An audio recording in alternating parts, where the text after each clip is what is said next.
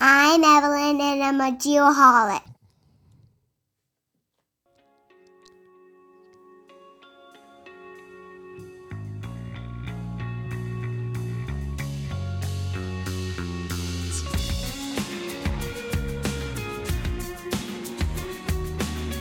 Oh man, I love this song.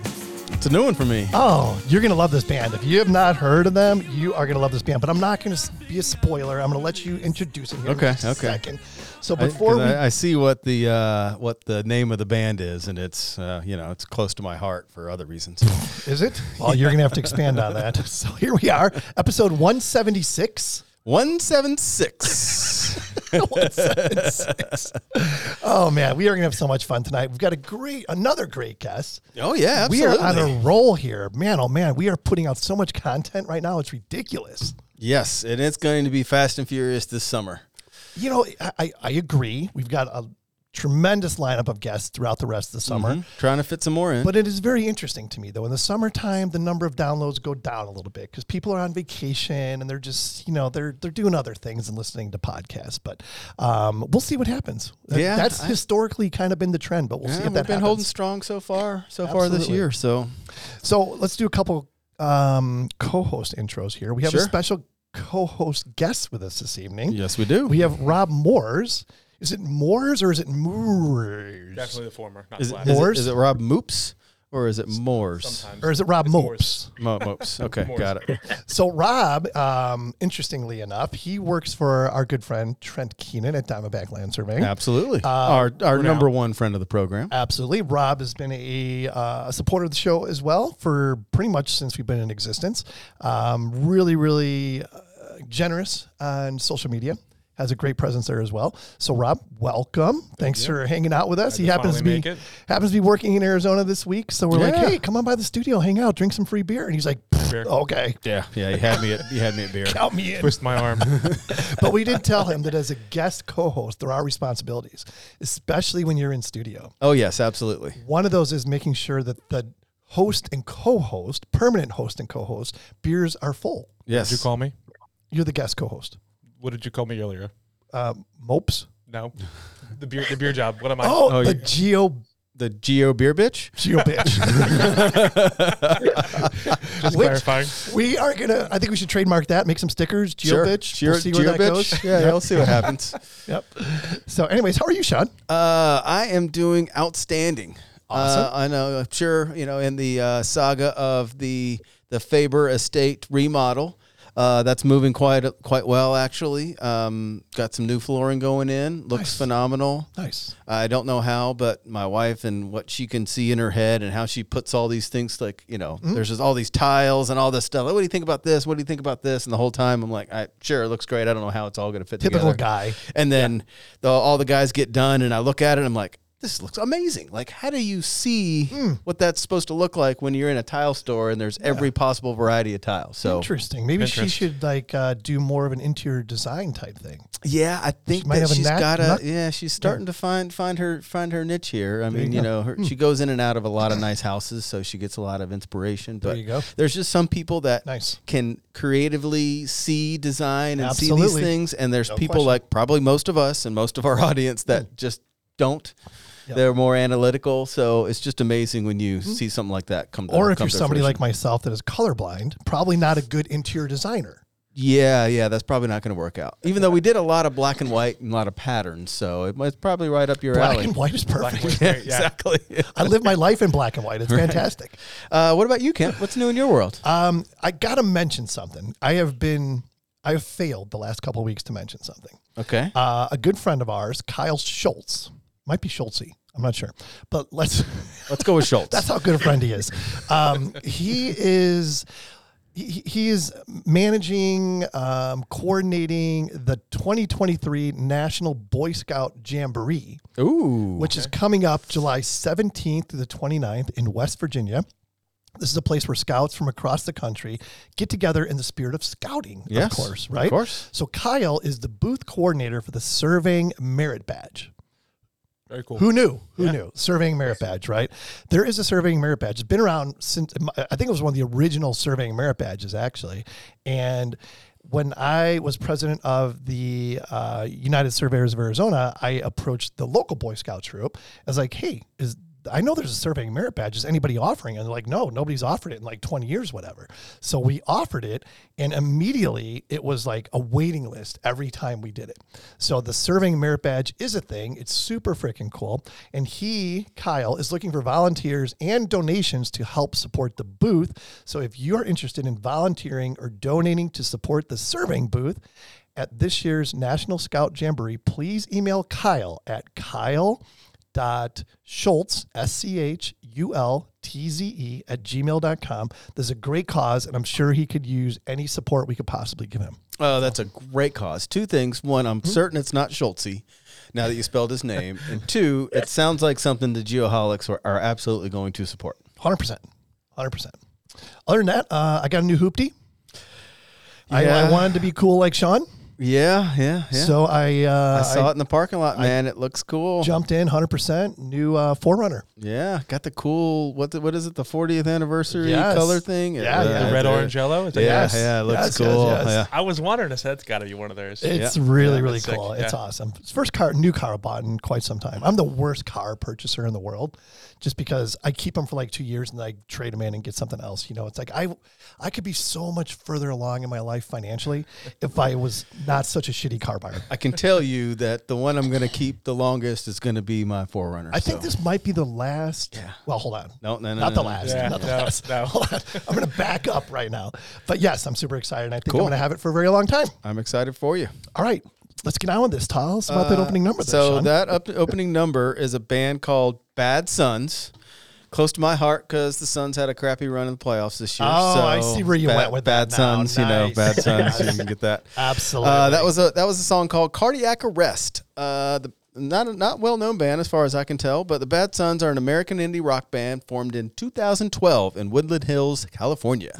The band consists of members Christo Bowman, Gavin Bennett, Miles Morris, and Ray Libby. They gained popularity with their energetic and catchy brand of alternative rock, drawing influences from various genres such as new wave, post punk, and pop rock. and I like them.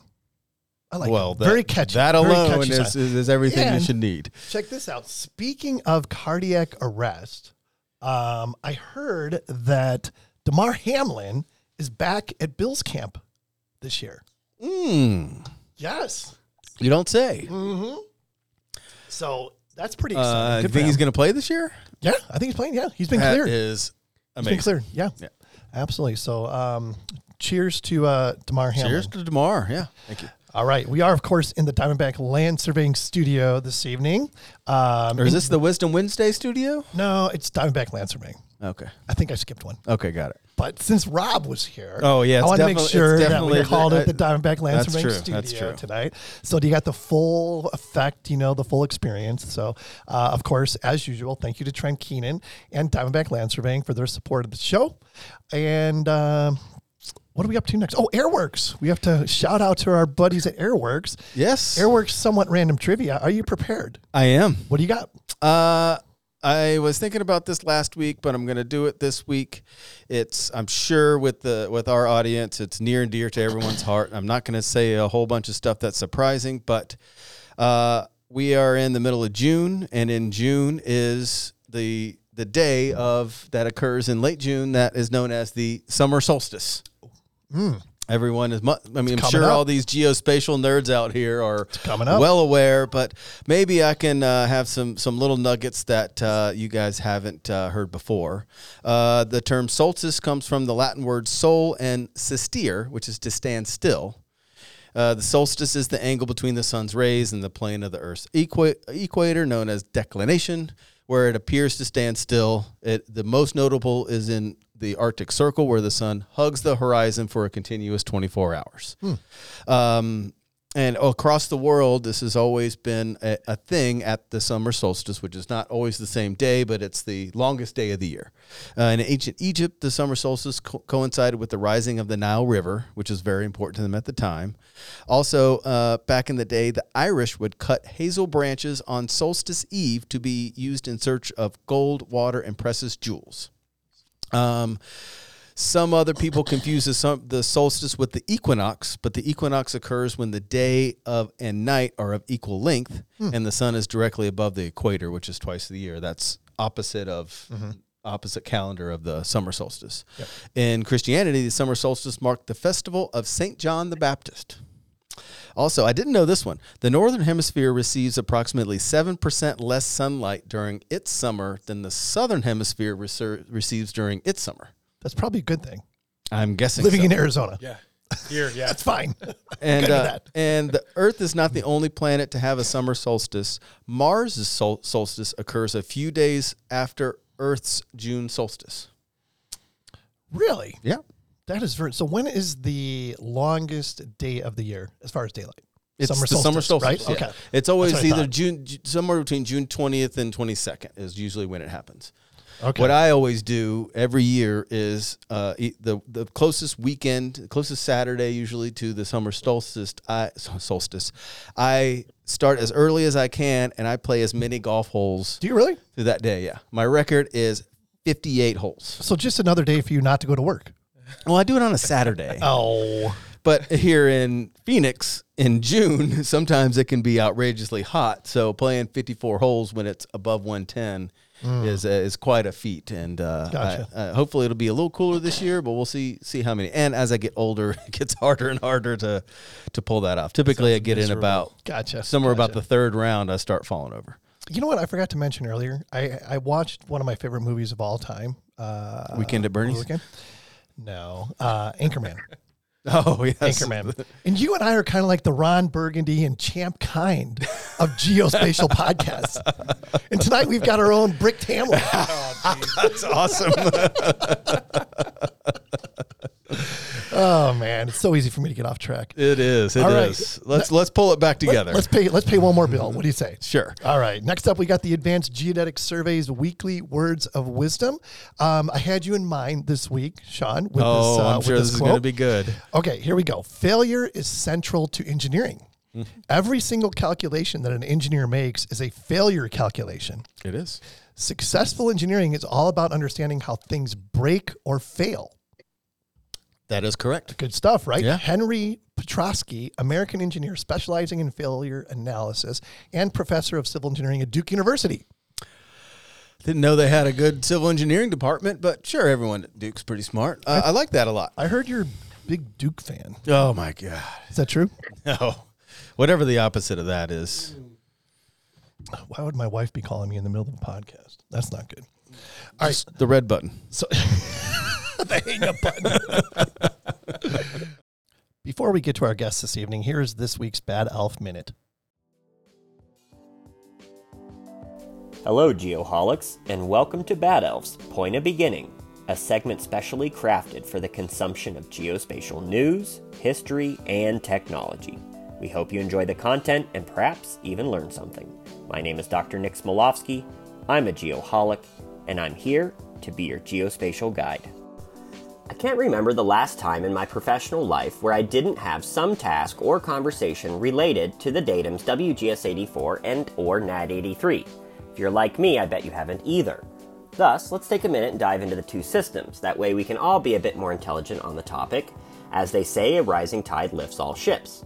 WGS 84, or the World Geodetic System of 1984, and NAD 83, the North American Datum of 1983, are both reference systems used to establish a consistent and accurate framework for measuring and representing locations on the Earth's surface. While they serve similar purposes, there are some key differences between them. Let's review. Global versus regional access. WGS 84 is a global reference system developed by the U.S. Department of Defense to provide a world geodetic reference frame. It is commonly used in GPS systems and satellite imagery. On the other hand, NAD 83 is primarily used for geospatial applications within North America, including the United States, Canada, and Mexico. There is also differences in the datum shifts. WGS 84 and NAD 83 are based on different datums. WGS 84 is based primarily on the Earth's center of mass, an E ECEF, while NAD 83 is based on a geocentric datum that accounts for the North American tectonic plate motion. This difference results in a shift between the coordinates obtained using the two systems, known as the datum shift. Let's talk accuracy. In terms of accuracy, both systems have undergone updates and improvements over time. WGS 84 is periodically refined to align with the latest measurements from satellite positioning systems such as GPS. NAD 83 also undergoes adjustments to account for changes in those tectonic plates we mentioned. Therefore, it's challenging to determine which is more accurate. It's probably a better uh, bet to decide on using one or the other depending on where you are and what you're trying to do. When choosing WGS 84 and NAD 83, let's consider these following things. What's your scope? If the project is primarily focused on local and regional analysis within North America, NAD 83 would be more suitable choice due to the alignment of the area or geography. WGS 84, on the other hand, is generally preferred for global applications such as GPS and other global datasets. What's the compatibility of the data? It is also essential to ensure data consistency and compatibility within a project. If existing data or reference systems are based on NAD83, it is more convenient to continue using NAD83 to maintain consistency. Similarly, if the data are uh, in an international collaboration or with global data sets involved, WGS 84 might be more appropriate. If you have any questions or comments about today's POB segment, please reach out to me via LinkedIn or through the Geoholics channels. And that does it for us at B2 Studios in sunny Texas. Live long and prosper, my friends.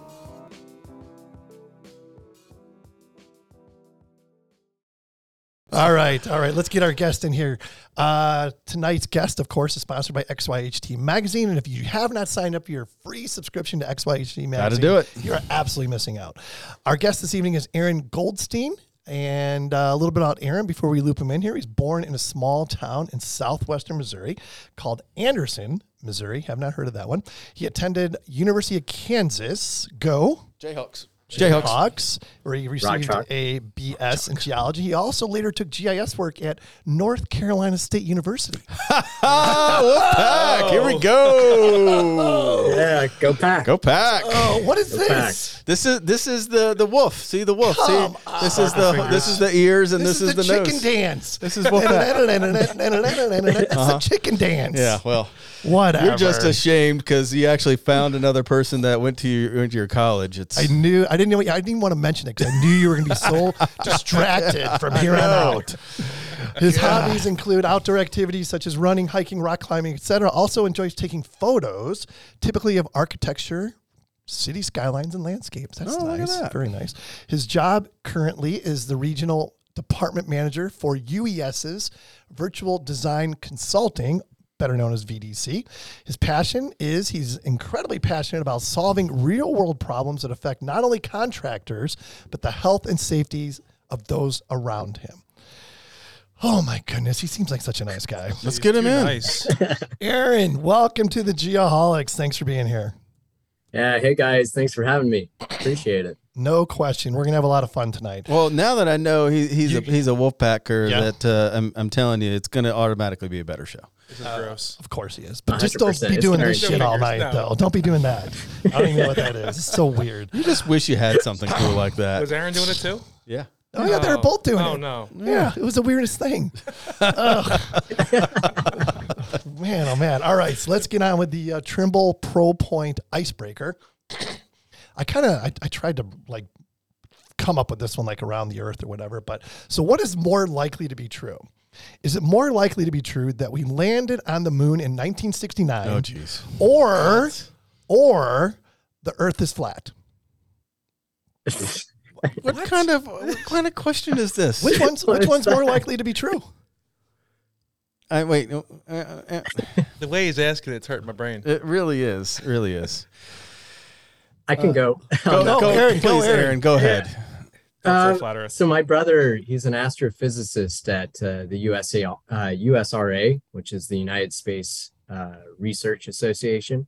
Um, and so obviously, we all know the answer. The Earth is definitely not flat, and we definitely landed on the moon. That's for sure. Mm. Oh, but I think what he's asking is which one is more likely, to, be, true. Yes. I think that. Uh, well, I'm not. I I, I, I take a pass. On this, one. this is blew his mind. it's ridiculous. It hurt his brain. What about you, Rob? You got anything to uh, follow up with on that one? I I think you're insane for asking it. Yes. Oh, really? Yes. That's a whole nother episode. I, I think what you're getting at is that it is easier for us to prove that the Earth is not flat versus to prove that we w- actually landed on the moon. I'm with you. Yeah. I like that Which is answer. insane. That's a great answer. There has to be Yes. a ranking, and that's the ranking, I even though it's a stupid question. And I agree with your response. it is somewhat easier. It's somewhat easier to prove. Oh man, good stuff. All right, let's get to know Aaron here a little bit. Growing up in rural Missouri, Tornado Alley. Um, my goodness, did anything in your childhood have a direct effect on your career path? Yeah, it's uh, great that you asked that. Um, you know, in Missouri, it's kind of what we call layer cake geology. So it's just, you know, horizontal rocks on top of horizontal rocks. So that really didn't play any part in, uh, you know, actually wanting to become a geologist or geophysicist. Actually, what what really led to it is um, when I was uh, very young, we, my family took a, a vacation trip to uh, the great great uh, Washington D.C. and we visited the the Smithsonian uh, Natural History Museum. And I just remember walking through there and seeing all the gemstones, all the rocks, uh, all the diamonds, and everything, and just being so uh, just incredibly interested in that. And uh, afterwards, I, I still have a pocketbook of uh, all these uh, gemstones and minerals that my my father had bought uh, for me when I was just like maybe 10, 10 years old. And so that really kind of, I guess, led to me going down this path. Yeah, that's super cool. I remember getting those books. I'm almost positive I know the books you're talking about where you open them up and there's like all these little nuggets of whatever in there and kind of the name underneath it. It's pretty cool. Fool's gold. Oh, Fool's gold. yeah, All like right. it had like little samples of everything Quartzite or like, the- something. yeah. yeah, yeah, So funny. yeah, exactly. And the little shiny ones, you're like, this one's got to be worth some money. They're so shiny. Anything tumbler. shiny's got to be worth money. It's like my six-year-old. Like, oh, look at that gem on in the on the ground. I have to pick that up. I, I, it's funny because I saw this. I don't know, it was a meme or something, but it's like you know you're an adult with a kid when you just somehow have rocks in your house. oh yeah. Like you would never have rocks in your house unless you have a small child, and then all of a sudden they're just everywhere. But some of those rocks have uh, um, a lot of meaning. You're not allowed to get rid of them. Yeah. It's oh like, yeah, I'm sure. It's because like you're like, this is the rock I got at Disneyland. This is the rock I got when Dad uh, stopped on the side of the road to take a shit.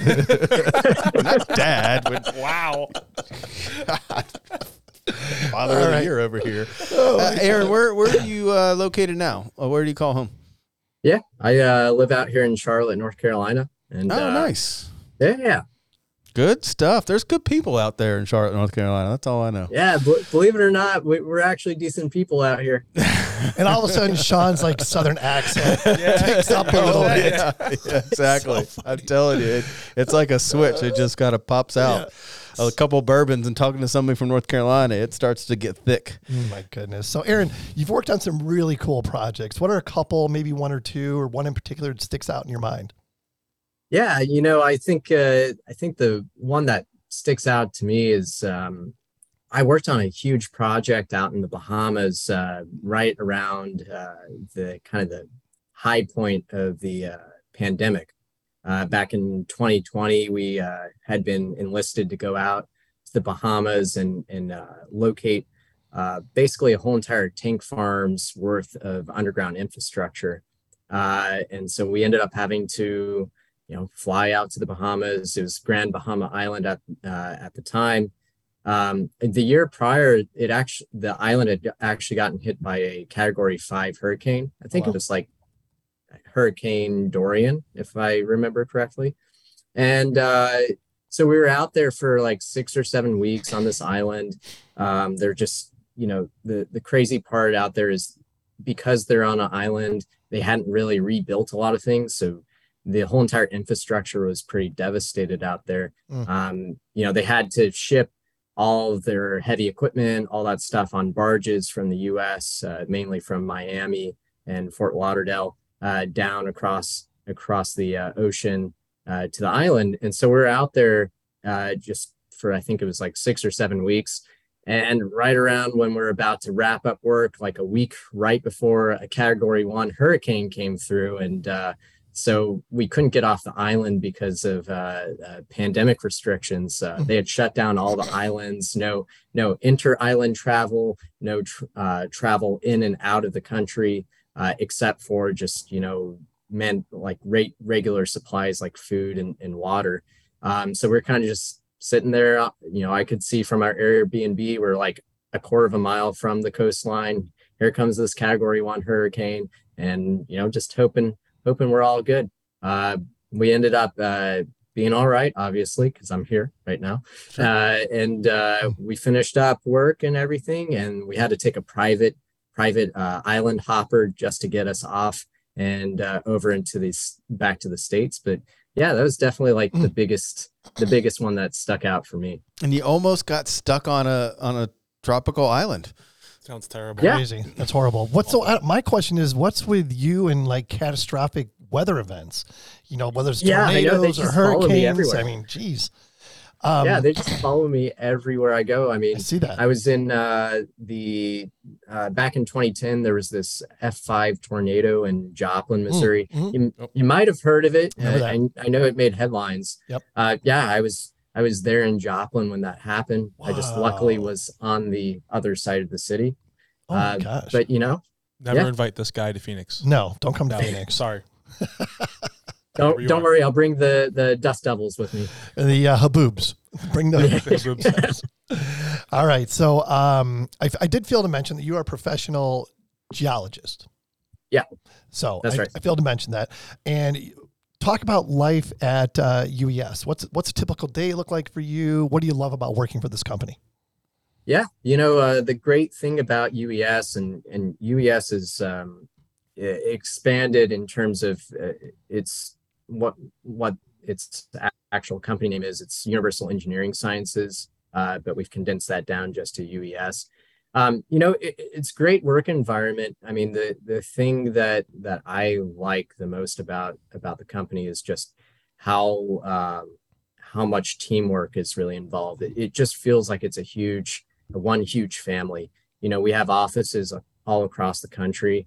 Um, and you know, I I interface with individuals that are out in LA and and Irvine area all the time. Uh, you know, just like yesterday, um, as well as you know, interfacing with people just just sitting on my team as well. And so typically, you know, we're what what the average day looks like is you know i'm giving presentations you know at least five or six times a week um, but we're also out in the field collecting data and uh, translating that data into models that that uh, contractors and designers can use uh, to to make sure they're they're you know doing their due diligence. Um, so you know there's a lot that goes involved uh, goes on and is involved in that process. Uh, talk a little bit more specifically on what are you collecting? Like, what's the you know you, what did you mention your title was again? The Yeah, uh, fa- fancy fan, fancy Virtual. virtual underground data collector infrastructure guy. yeah, yeah. go, go so, into uh, a little like how do you how do you you know what's a That was good. typical project? What do you you know how do you figure out what's going on down there and what's a deliverable look like? Yeah, yeah, great, great question. So one of the main things that we focus on is uh, geophysics, right? And uh, geophysics really is just applied uh, physics to the ground. So uh, most oftenly, what what our clients are finding most beneficial is looking for uh, things like uh, uh, buried utilities, uh, buried underground storage tanks, uh, maybe even buried debris across their site. And so what we do is we deploy all these non-destructive te- sensors, essentially. So you're probably familiar with one. Um, everybody knows of it: ground penetrating radar or GPR.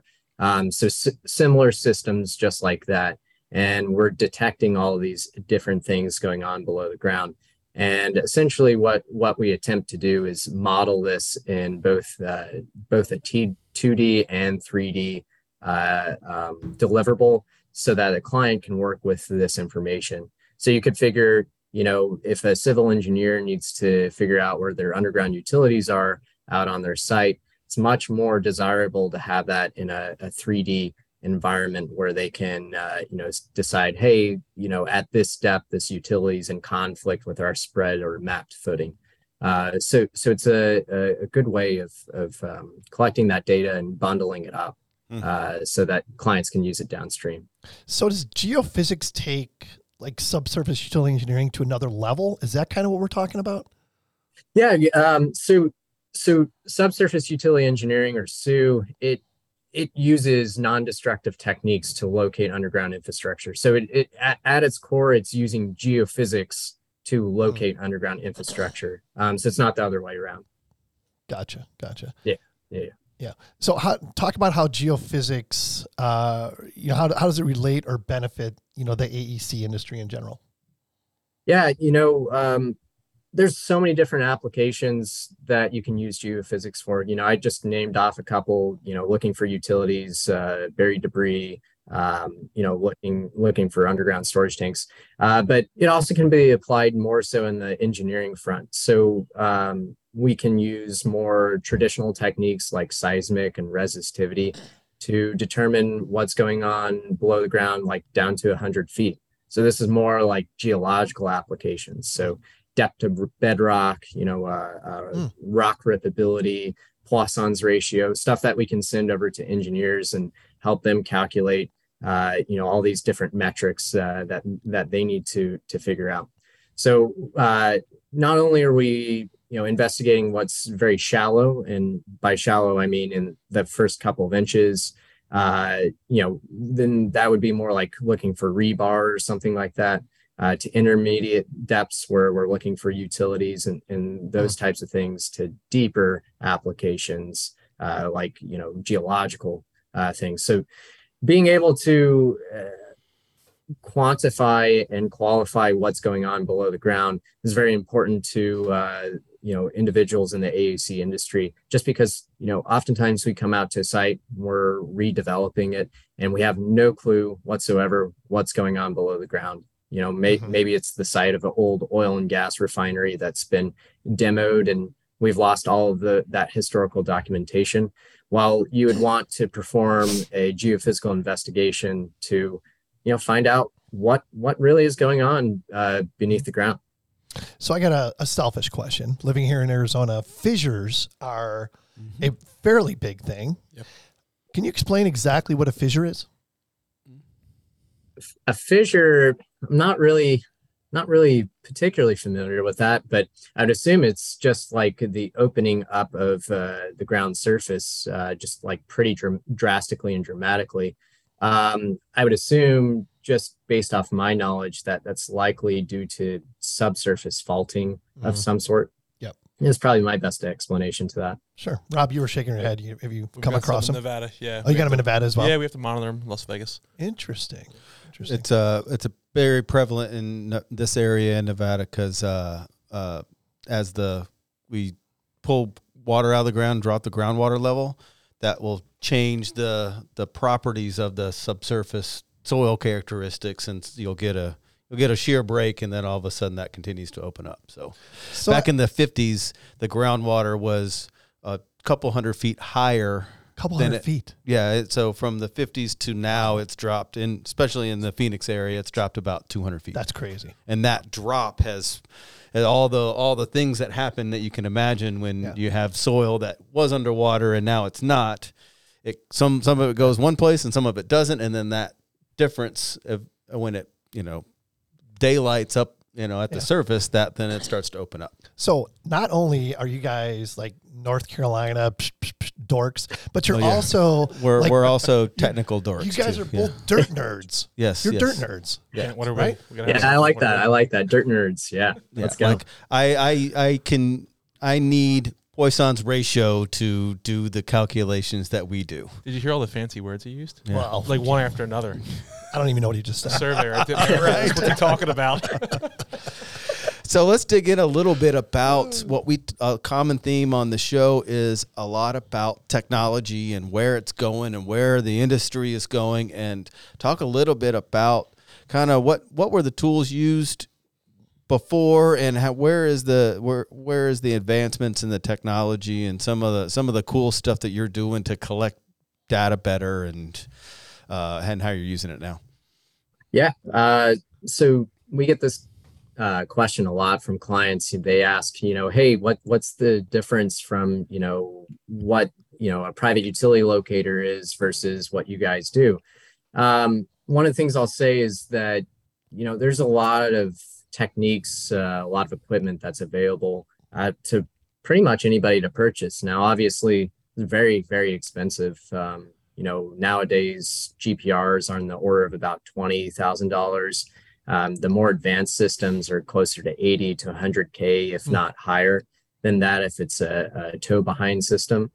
Uh, so, you know, one of the things though is that a lot of these pieces of equipment, they do require some more professional experience, right? So, having a background in geology and geophysics is very important. Um, and in, ter- in terms of not only collecting data, but interpreting that data. Mm. And and so what we do is we have all these different techniques, whether it may be magnetics, uh, electromagnetics, acoustics, uh, gravity, for example, might be another one that that we could use. Um, and you guys might even be pretty familiar with that um, because I know geodesy is one of one of the main things that surveyors uh, really focus on, and that right there by itself is geophysics. Hmm. Um, so you know, basically, what the whole approach is is that we're using all these different pieces of, uh, of equipment that focus on a couple of main techniques.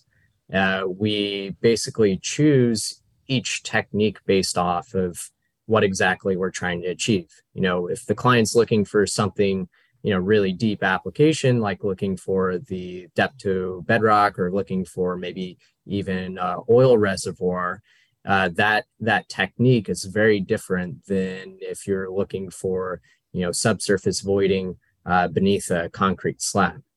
Um, and so what we do is we have that expertise and we pick and choose each technique and each piece of equipment to uh, meet those requirements. Now, one one of the things to remember is um, a lot. Uh, I'd say GPR, for example, has gotten a really bad rep uh, in the geophysics world over, I'd say, the last twenty or so years, and that's because uh, I can train any of you guys to push a GPR system. It's kind of like Uh, a lawnmower, about- right? Yeah. Yeah, yeah, it looks like a lawnmower. Uh, yeah, I could teach you guys in like two minutes how to collect data, but actually having the experience and, and knowing how to interpret that data, you know, I've had over 500, 600 hours of looking at, at, at GPR data. So being able to interpret that um, from having, having somebody that's just looked at it for a couple weeks versus, you know, having a true professional, Mm. that does make, make a difference. It's- So uh, when we go, go ahead. Sorry. No, I was just going to say it's so interesting that you mentioned that because I've seen some of the readings that these GPR units produce. There's like these little bitty blips or whatever. You know, it's like, how do you yeah. know that's something? You know, it's It's because you looked at it 500 well, times. yes. Now I understand it. Yes. That sounds painful. We do a little bit of that line locating Mhm. at Diamondback, Mhm. and I I can't I can't do it. It hurts my head. Yeah. Yeah. Leave it to him. Yeah, I'll do it. absolutely. It is um underground utility locating is very complex and um it definitely requires uh, individuals with uh, correct set of expertise. And that that's where my team at UES really excels at because each each of us have PEs, PGs. Um, we're we're professionals. We've gone through those vetting processes. Um, you know, other other similar um, you know companies uh, that you guys are probably familiar with, they oftentimes just send individuals who might not necessarily be um, even in the industry before, and they'll send them out for like a two week training session uh, with, you know, whatever their internal policies are, or you know, whatever the manufacturer's uh, uh, training uh, uh, protocol is, and uh, they just turn them loose after those two weeks so you know it, it is it is quite tough uh, to to you know kind of quantify you know that professional experience versus uh, somebody that hasn't really had that that level of training uh, yeah go ahead Are there certifications for that? Great question. Um, there is not. There's no certification in the United States that certifies nationally uh, as a professional utility locator. Now, in other countries like uh, the UK and Australia, and I'm going to give them props for that. Um, they do have they do have a process that is required to do that. Um, I know that uh, there are actual certifications through the equipment manufacturers saying that hey, you're certified to use the equipment, uh, but not necessarily certified to interpret that data. Um, so that that's uh, one of the things that we see pretty commonly. Hey, Kent, real quick, let's talk about Extreme Aerial Productions. Let's do that. Also known as EAP, they are passionate about capturing the perfect shot. Founded in 2014, Extreme Aerial Productions is a professional aerial drone video and photography company based right here in Scottsdale, Arizona. From the ground to the air, they capture it all from scanning to BIM, from topo to design. They've got you covered. Uh, yeah, they really do. They work in all 50 states, are FAA approved for commercial drone operations, and backed by the best aviation insurance money can buy. They have the highest grade drone equipment available, meaning their clients receive the most professional photography and videos. And I don't think I'm making this up, but if you book more than one flight, you'll actually get a date with the one and only Mark Taylor. That is awesome. to find out more, go to extremeaerialproductions.com. I was I'm, I'm curious. I want to circle back to the when you said you you know deliver like 2D and 3D models. Like talk a little bit about how you develop. I mean, these guys just talked. You know, the data you get from some of this. You know, some of this collection is blips on a on a X-ray or whatever. How do you take that and deliver a 3D model of a, an underground profile? Yeah, great question. So, you know, one of the things that we take a look at is a lot a lot of our data results in like what we call heat maps, right? So the the heat maps will kind of show us where anomalies are at, but there are other other um, let's say metadata uh, that's involved in there. So like with GPR, uh, when you're pushing the system across across the surface, you're actually seeing a cross section into the ground. So you're seeing an X and Z X and Z plane, and so Mm. you know by interpreting that data, we can associate a depth with these anomalies. And uh, you know, so having known known depths and then obviously known diameters or or an approximate diameter, that allows us to actually model that into a 3D a 3D model. So uh, you know, what we like to do is we like to bundle this in packages that we can send to a civil engineer, uh, whether that might be as a DWG or a Revit file or uh, Navisworks, whatever their preferred method is, so they can start performing their clash detection uh, with their design. So, Aaron, tell me if I'm wrong. The records that we have in this country for infrastructure as it pertains to underground utilities, pretty bad, all in all, correct? Yeah, um, that that's that's correct. And actually, I want to say the dirt report, um, you know, because we're dirt guys, uh, uh, which is released by the the Common Ground Alliance. Um, I Common Ground say- Alliance. Yeah, the Common Ground like- Alliance. Is this like the Flat Earth Alright. Alliance? Is it the same thing? I know. I don't know who comes up with this stuff. Dirt guys. Yeah, dirt, Dirt guys. nerds. Dirt guys. Yeah. They're guys. Yeah. Um, I think they say that uh like I want to say the number of utilities that are hit in a single year is like 60 to 70 percent greater than any other like first world country. So the one. US is like so far behind. We're number it's one. so far one. yeah. but uh, uh, one of the other things they say is like by spending like one dollar on just putting paint and flags out in the field. So if you just give eight one one a call, uh, and we we all know eight one one very well. Like eight one one's uh, you know free of charge to you guys. Um, it's not. I, I wouldn't say it's the best service, right? But it definitely does some of the jobs Yep. uh, to get get the work done.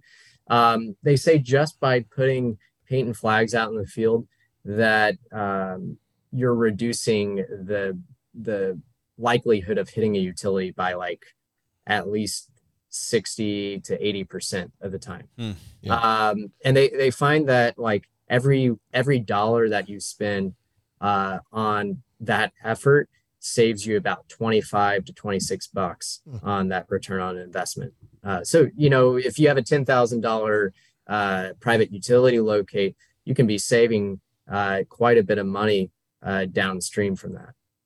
And not to like harp on SUE stuff too much. Yeah, yeah, Excuse me, but there's different quality levels, if I remember right. Like there's like quality level, well, A, B, C, and D, but D is like the most basic, correct? yeah, yeah. Exactly. You have the right idea. I like to. Uh, the way I like to talk to contractors and GCs about um, quality level D information is uh, is typically going to be based off of like, hey, you know, when we go out to a job site, our last line of defense is our PPE. You know, our hard hat, our our our uh, steel-toed boots. That that's our last line of defense.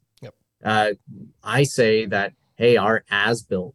That's our last line of defensive safety out on site. You know, I don't want to have to rely uh, when I go out and I start performing ex- excavations. I don't want to have to rely on a 1975's drawing uh, because that that's just going to get us in a lot of trouble right there. Um, so that that's kind of where that that initial stage kind of starts in that process. Sure.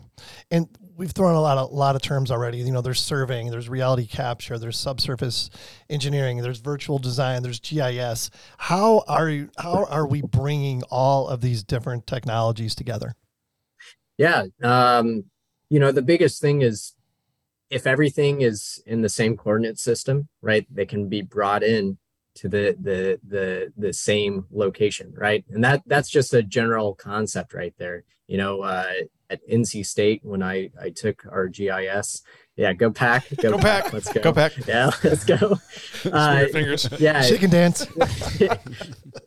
when we uh you know when we go through our gis coursework you know they talk about you know getting everything into the correct coordinate system and that that's one of the struggles is just getting all that information uh in into like that one specific uh work area and so you know you can imagine you have your reality capture whether that might be photogrammetry or if that may be uh, laser scanning uh, slam uh, uh, based laser scanning uh, of course um, or if that's uh, you know civil engineering uh, drawings, whatever that data set may be, um, you you do want to have that into common space. And so what we do at UES is we are experts in bringing all these data sets, um, whether they're internally created, so whether that's GPS, uh, uh, sorry, GPR data, uh, or uh, time domain EM, uh, which I never even uh, talked about.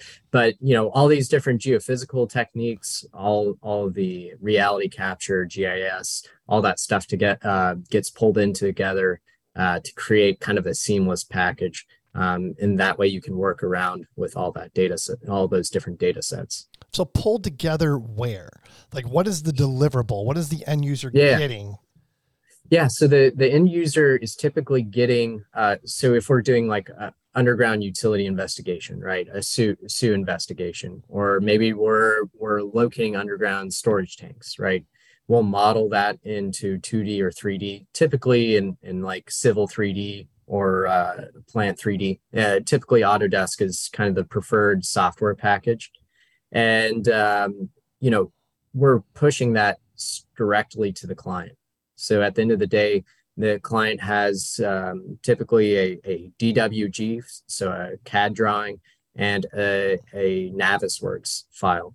And I know that the virtual design and construction folks at a lot of uh, design build firms like uh, Hensel Phelps or Skanska, for example, um, they they operate oftentimes in Navisworks, um, so they can perform uh, clash detection uh, whenever they're they're building up their BIM models. When their civil engineers hand over uh, 3D uh, civil drawings or or models to them, they're typically performing uh, clash detection on on design right there. So uh, we kind of just streamline that process from the below grade aspect, so that you know that data, uh, the way they interact with it is no different than you know if if uh, a civil engineer handed them that information. Got it. Yeah. Um, just because I'm a surveyor, talk about the importance of survey control as it pertains to all these different ways of collecting data that we talked about. Wait, who says survey control is important? That's what we're going to find out right now. Okay, sure.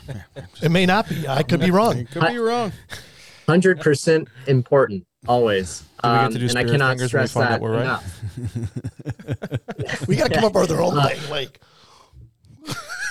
something. I don't know.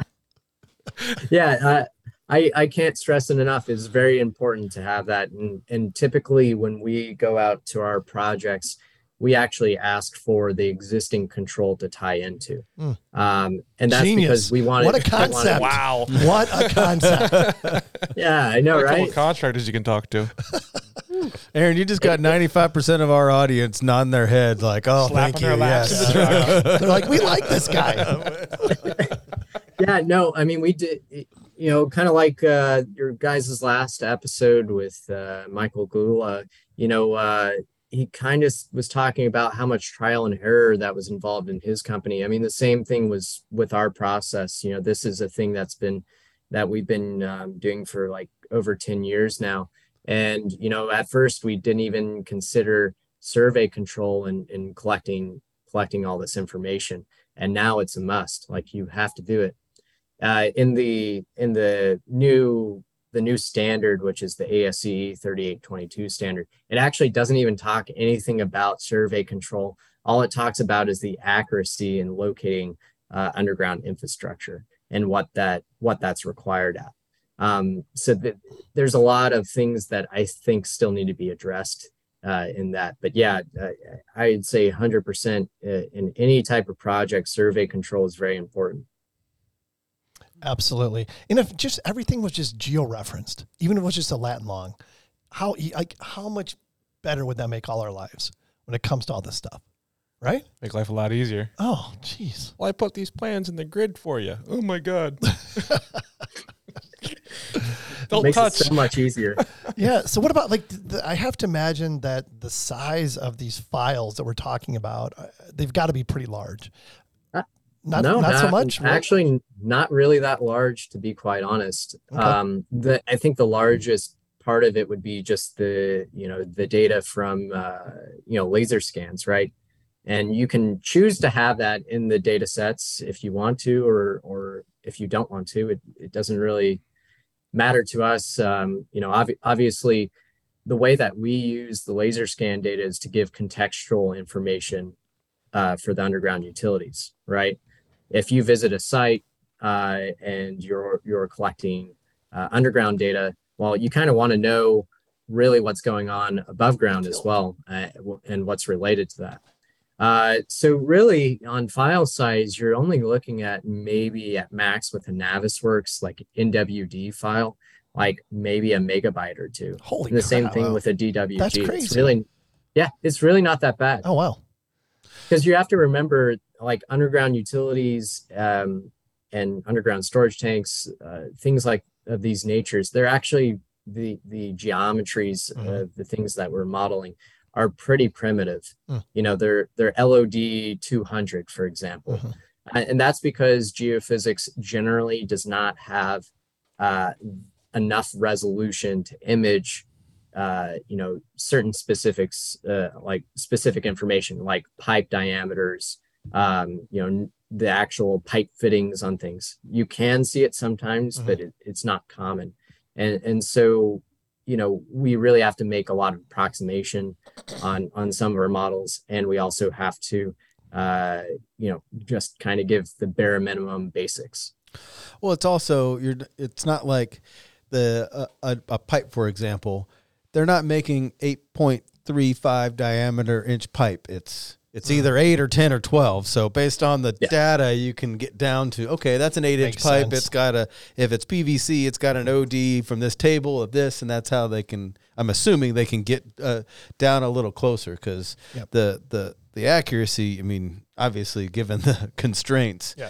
Uh, really quick, I'm curious. You mentioned something that that spawned this question, but you said you know sometimes they're often your clients are also interested in what's going on above the ground a little bit. So, like you know, for example, a, a valve or a hydrant or whatever, how it you see it at the surface compared to below.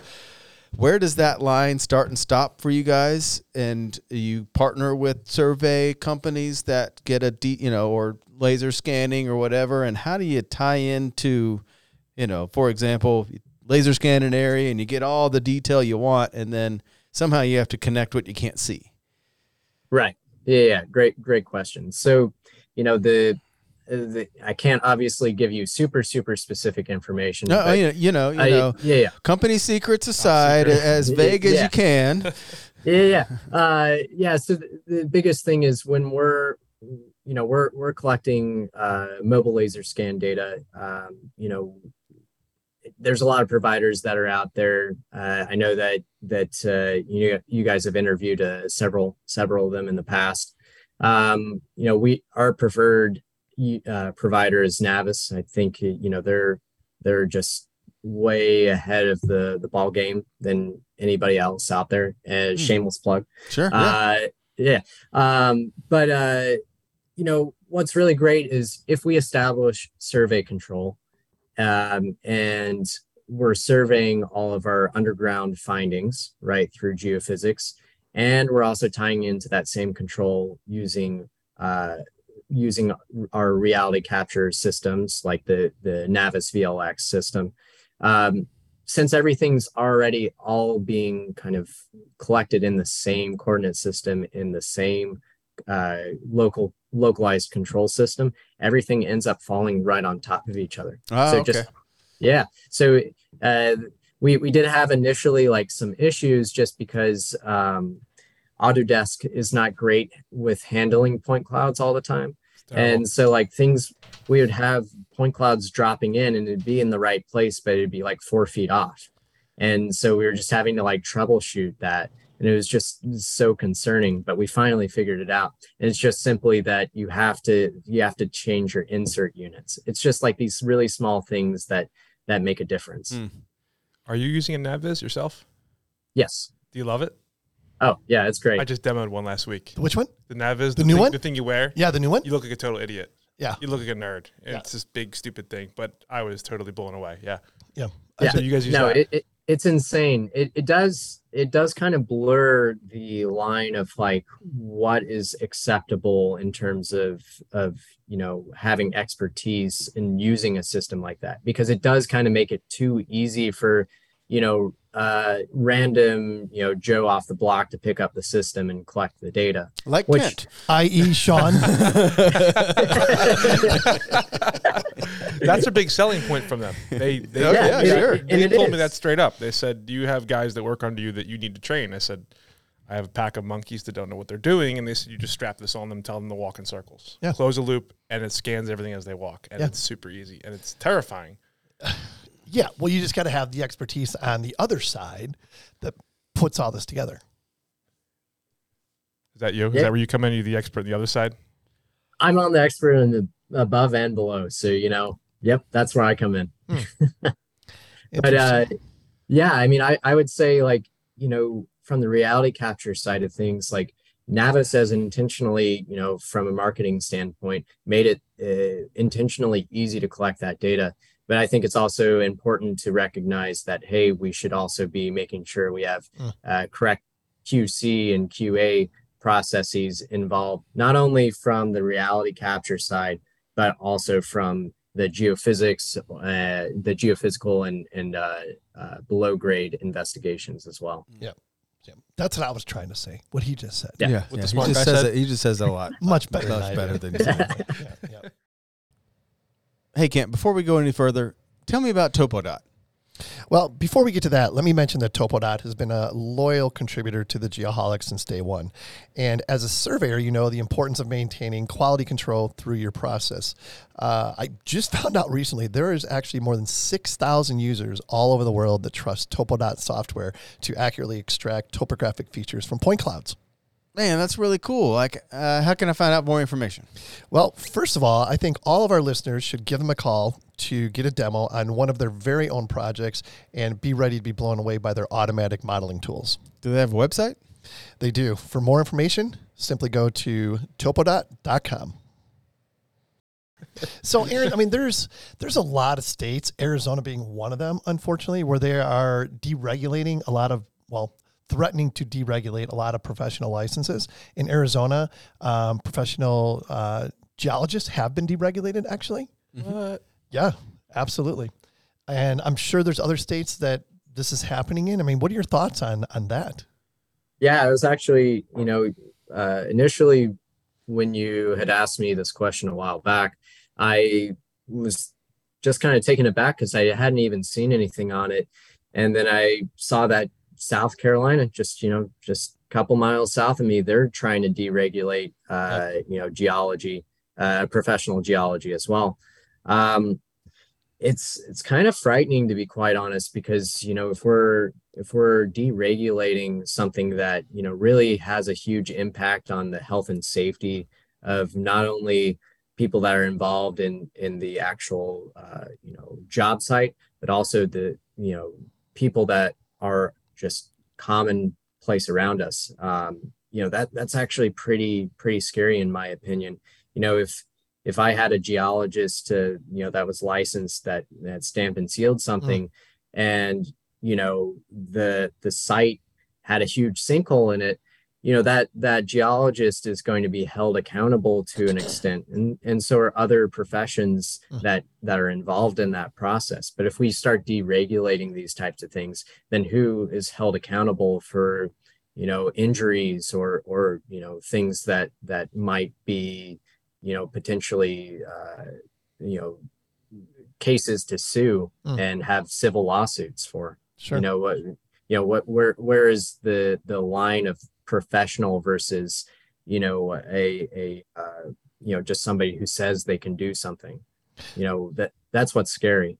That's a great question, and Sean, I'm going to loop you into the conversation. Sure. So you are a professional Civil engineer. Civil engineer with mm-hmm. what a geotechnical.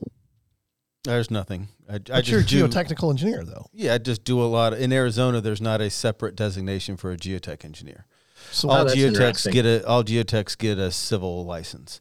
Hmm. Some that you may have to take the geotech depth or the breadth, whatever. I can't remember the part, the portion of the exam that's mm-hmm. focused in your discipline. Yep. But I my professional license and stamp looks just like any other civil engineer in the state. Hmm.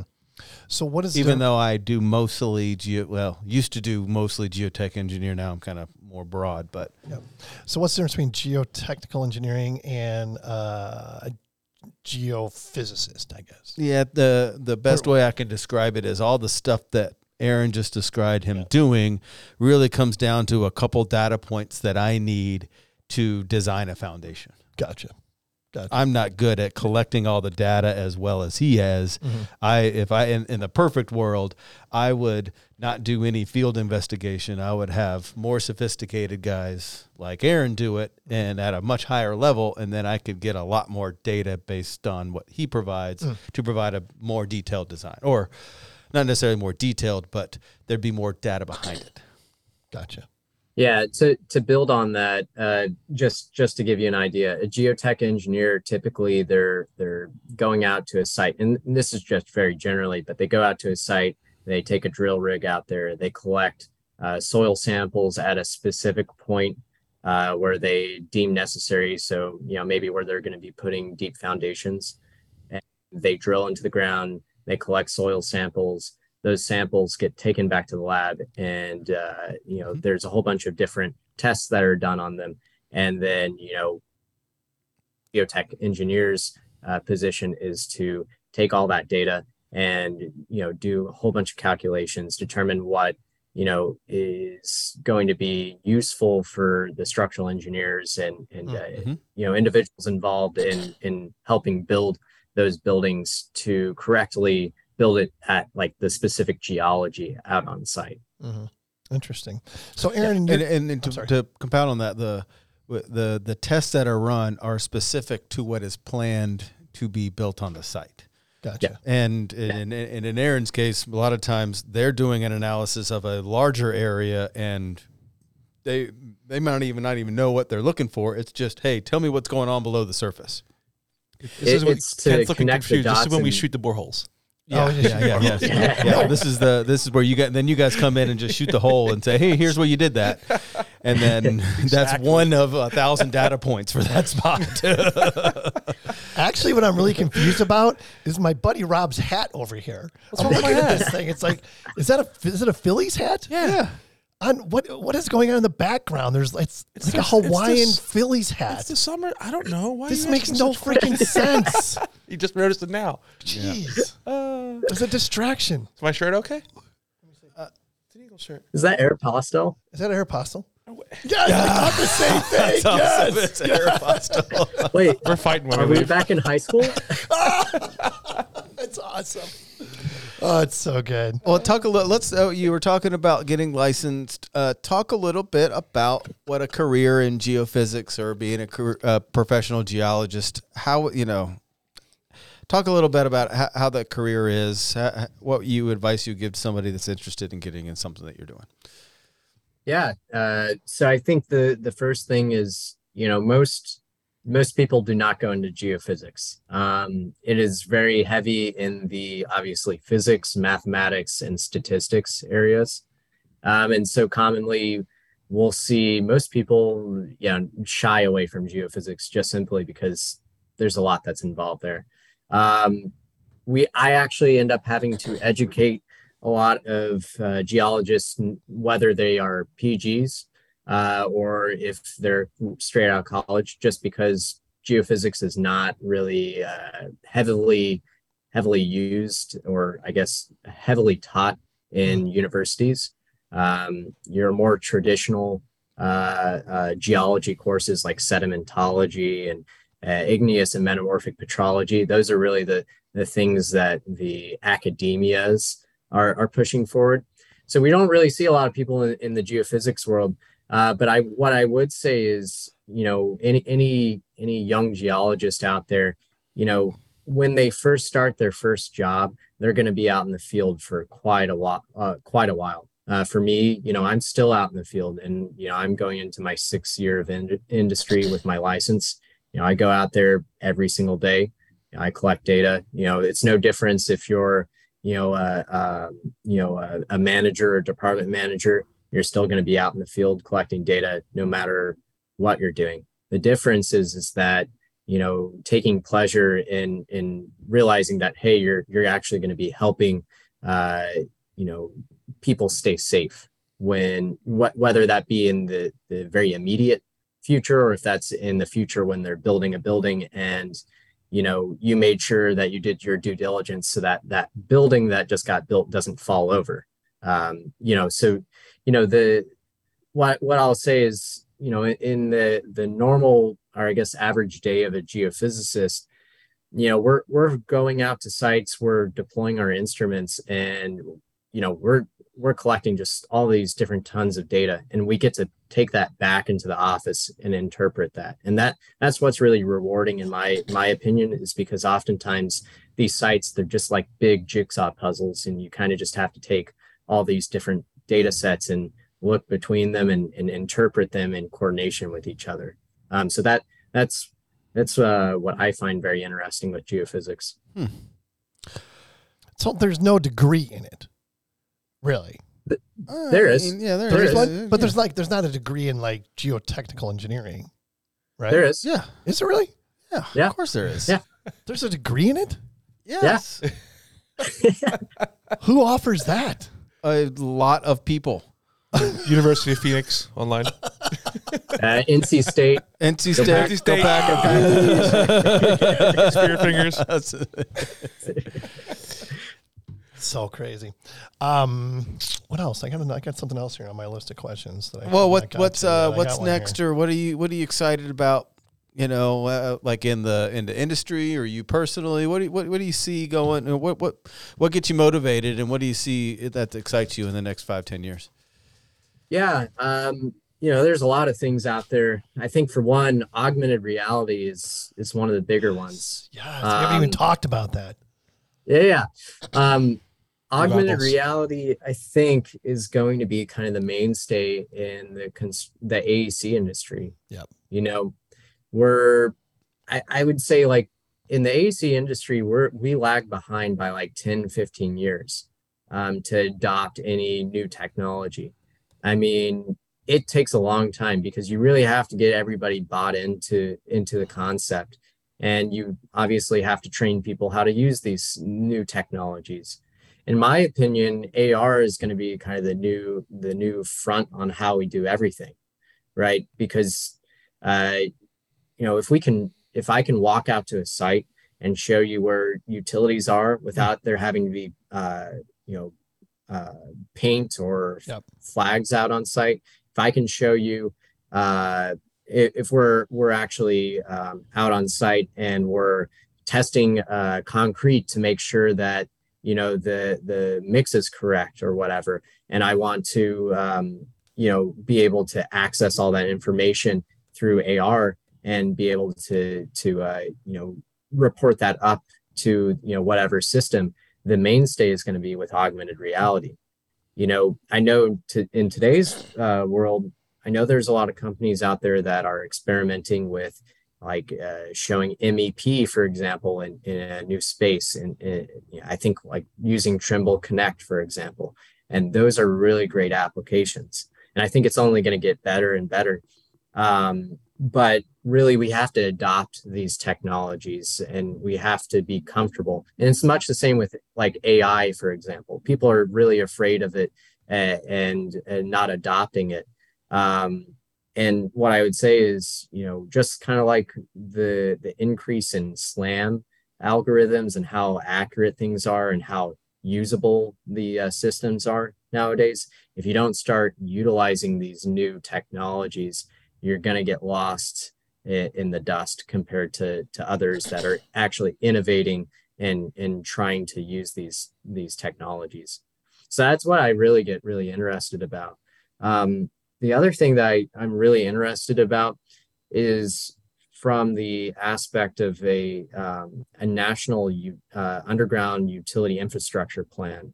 Um, this is something that that uh, that Australia and the UK are currently doing. They're mapping out the whole entire country uh, for all their underground infrastructure, uh, and that that's a nationwide uh, um, thing that they're doing. In the U.S., uh, like we've already talked about, we're way, mm. way, we're we're 50 years behind. Yep. Um, and I think that's because we have privatized all of our different utilities, right? You have Verizon and Comcast and Sprint and, and T-Mobile and whoever else is out there just for for you know communications. Then you have like Duke and all the other providers for electric. And nobody wants to give up these these assets to you know uh, you know a higher level, right? They they don't want to let other people know where these things are at and I can understand why. You know, we don't we wouldn't want to have like another nation being able to access our infrastructure, but that also is what's going to prevent us from being safe when we're actually redeveloping on sites. And so, what I would like to see in the next five to ten years is a revamp of that that idea across the nation. Well, not only the, not only the safety, which is obviously the the, the number one concern, but the sheer cost of mm. doing infrastructure projects when you every single time you have no idea what's down there. I mean, I mean, it most likely would put Aaron out of a out of a job in some cases. But if there was a, an inventory of and mm. basically an accurate as built for the entire yeah. nation's infrastructure, amazing. Every single project we you would go to, you already knew what was down there. That'd be absolutely incredible. Will never happen. It won't happen in my life. Never happen. yeah, yeah. I actually great. have something yeah. to speak on that. Um, you know, I, I will say to just everybody that's listening in on on the podcast that you do have to be careful. There are companies out there that claim that oh, you know, they're mapping out the the whole state of Texas or mm. Florida or whatever.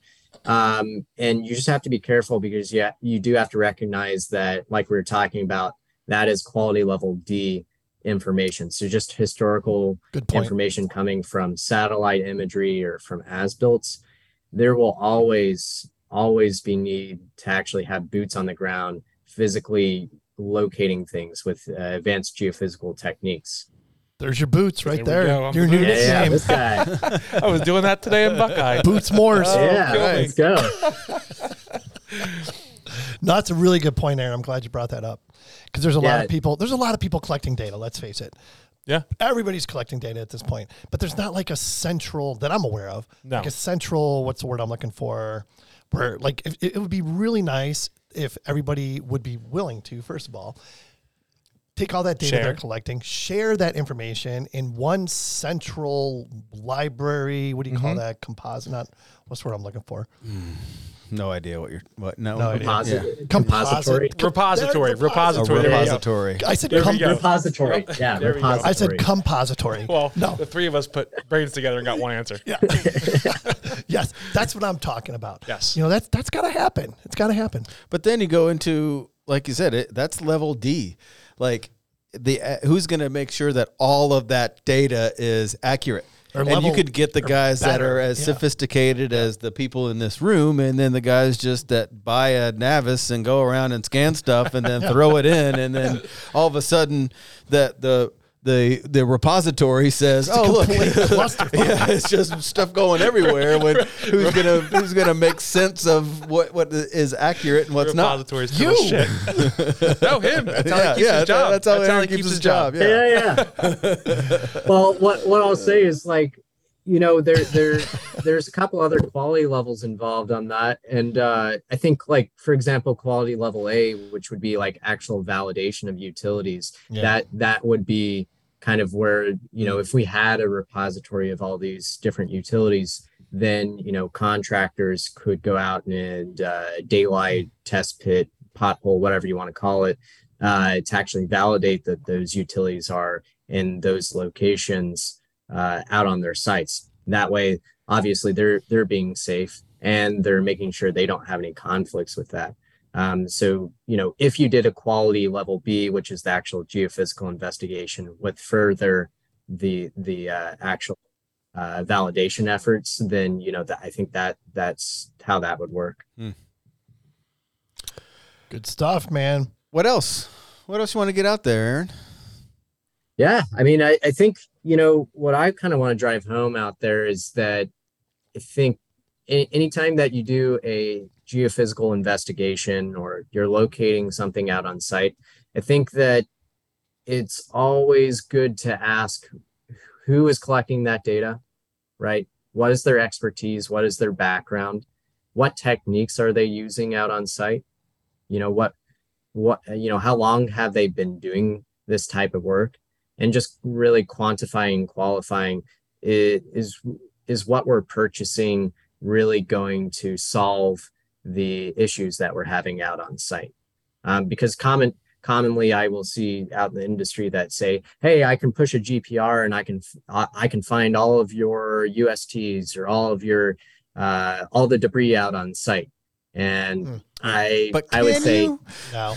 yeah, I was gonna sure say about that? that's not that's never the case that that never happens um and so employing individuals that have professional experience like myself you know pg is you know much the same as a pe it's it's you know your license to do something like this uh, having somebody that that has the background in that to collect that data that is a qa and qc on your part as the the client or the contractor to make sure that hey you may be spending the extra money to do something like this but you're also not going to get you know something like uh you know pdf comment callouts on uh, on a pdf like you're going to get an actual 2d 3d model a northing, easting and elevation and you're you're doing your due diligence to make sure that uh, you aren't you know just choosing somebody that can do it super cheap just because they say they can do it uh, so that that's what I would say out there in the industry. Yep. There's a lot of uh, over promising and under delivering taking place, Oh, absolutely. And uh, to, especially to as new point, too, technologies come out. It's some people do see this uh, exercise as just a, a, a check of the box of the five things they need to do before they move to the next step. But he's already kind of il- illustrated the the value and especially the cost that goes into poor data. It's just Absolutely. it, it just Yep. compounds. So No question.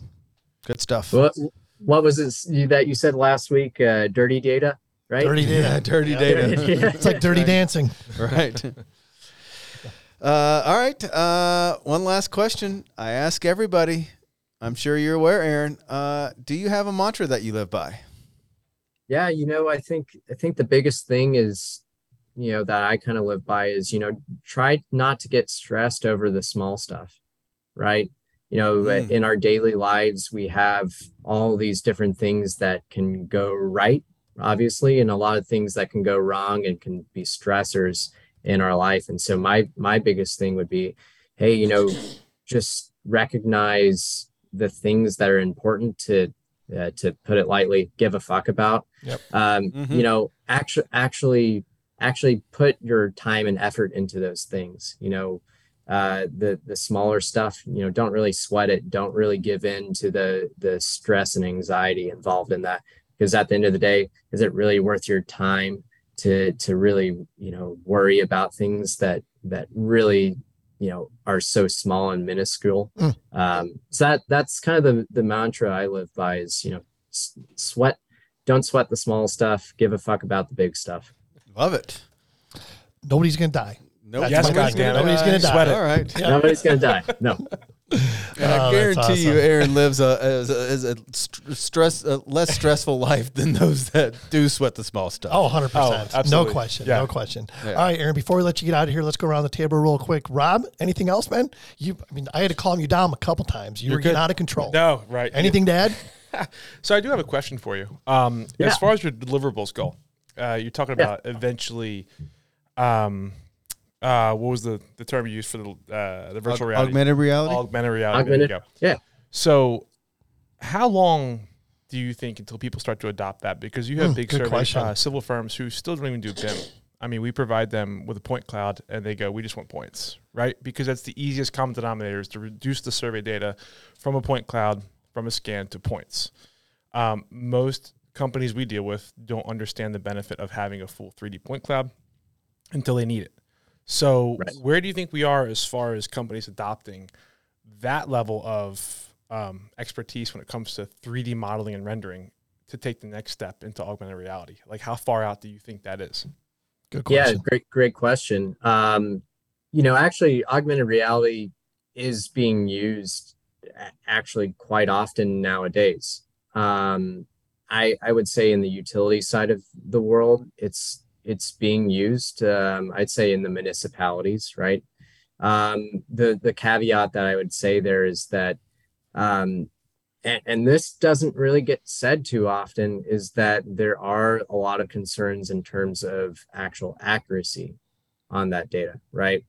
Um you know my biggest things to avoid running into actual problems out, out on site would be that um, first of all you want to be in areas with open skies right because we're using gps as kind of the main the main driver in our navigation and then on top of that, I would slap on a GNSS with RTK corrections. So we're having sub centimeter uh, corrections. Um, You just And got Kent way- excited, by the way. Kent's, Kent's what's going on over there? So you said sub centimeter. Hold on. I got all horned up. Hold on. Whoa. Gotta readjust. oh my god! and the wheels fell off. yeah, um, yeah. So you know, obviously, you want to have really good positional uh, information as where you like where you are in the world when you're using augmented reality.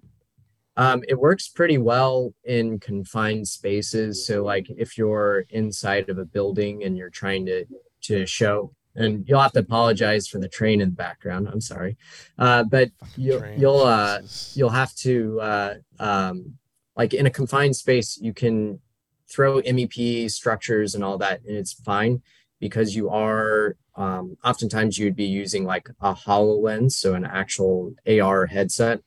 And those actually have lidar sensors on them so they're actually tracking uh, everything and creating meshes on in the background.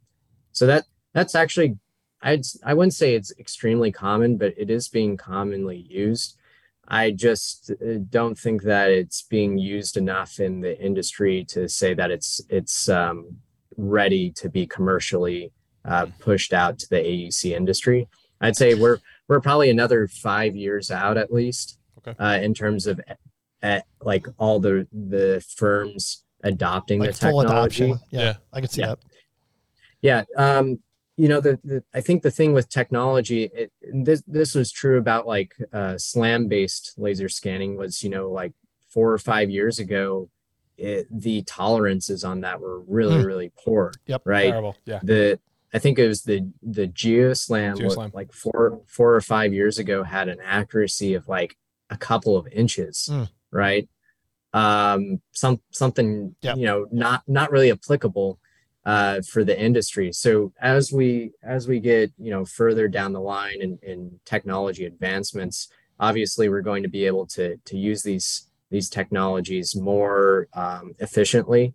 Uh, but I think the main driver in, in all this is going to be uh, more so on us as professionals to actually push these services, uh, innovate, right, and actually, um, you know, be the ones that use it. Uh, because if we start using it, we can push this out to clients.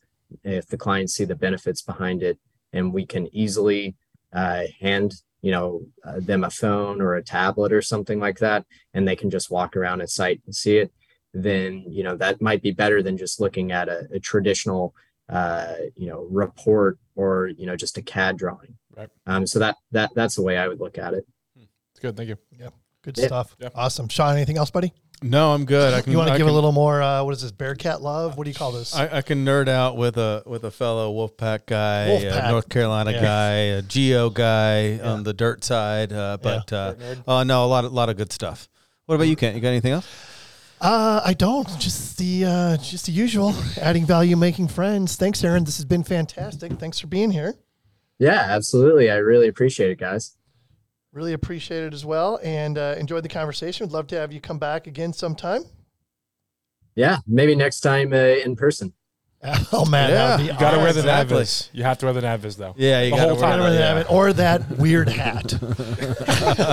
if anyone would like to, with their aeropostale shirt Uh, the Oh, Aeropostale You better not come here. back in high school, quote of the fucking night. That was awesome. Oh my gosh. If anyone would like to be a guest on a future show, shoot us an email at info at thegeoholics.com. Bad Suns, cardiac arrest, otherwise known as the Damar Hamlin song. Oh, available yeah. everywhere. Until next time, don't sweat the small stuff. Pick and choose what you give a fuck about. And most importantly, be safe and healthy. Amen. Oh, stay classy, Geoholics. Stay classy, Geoholics.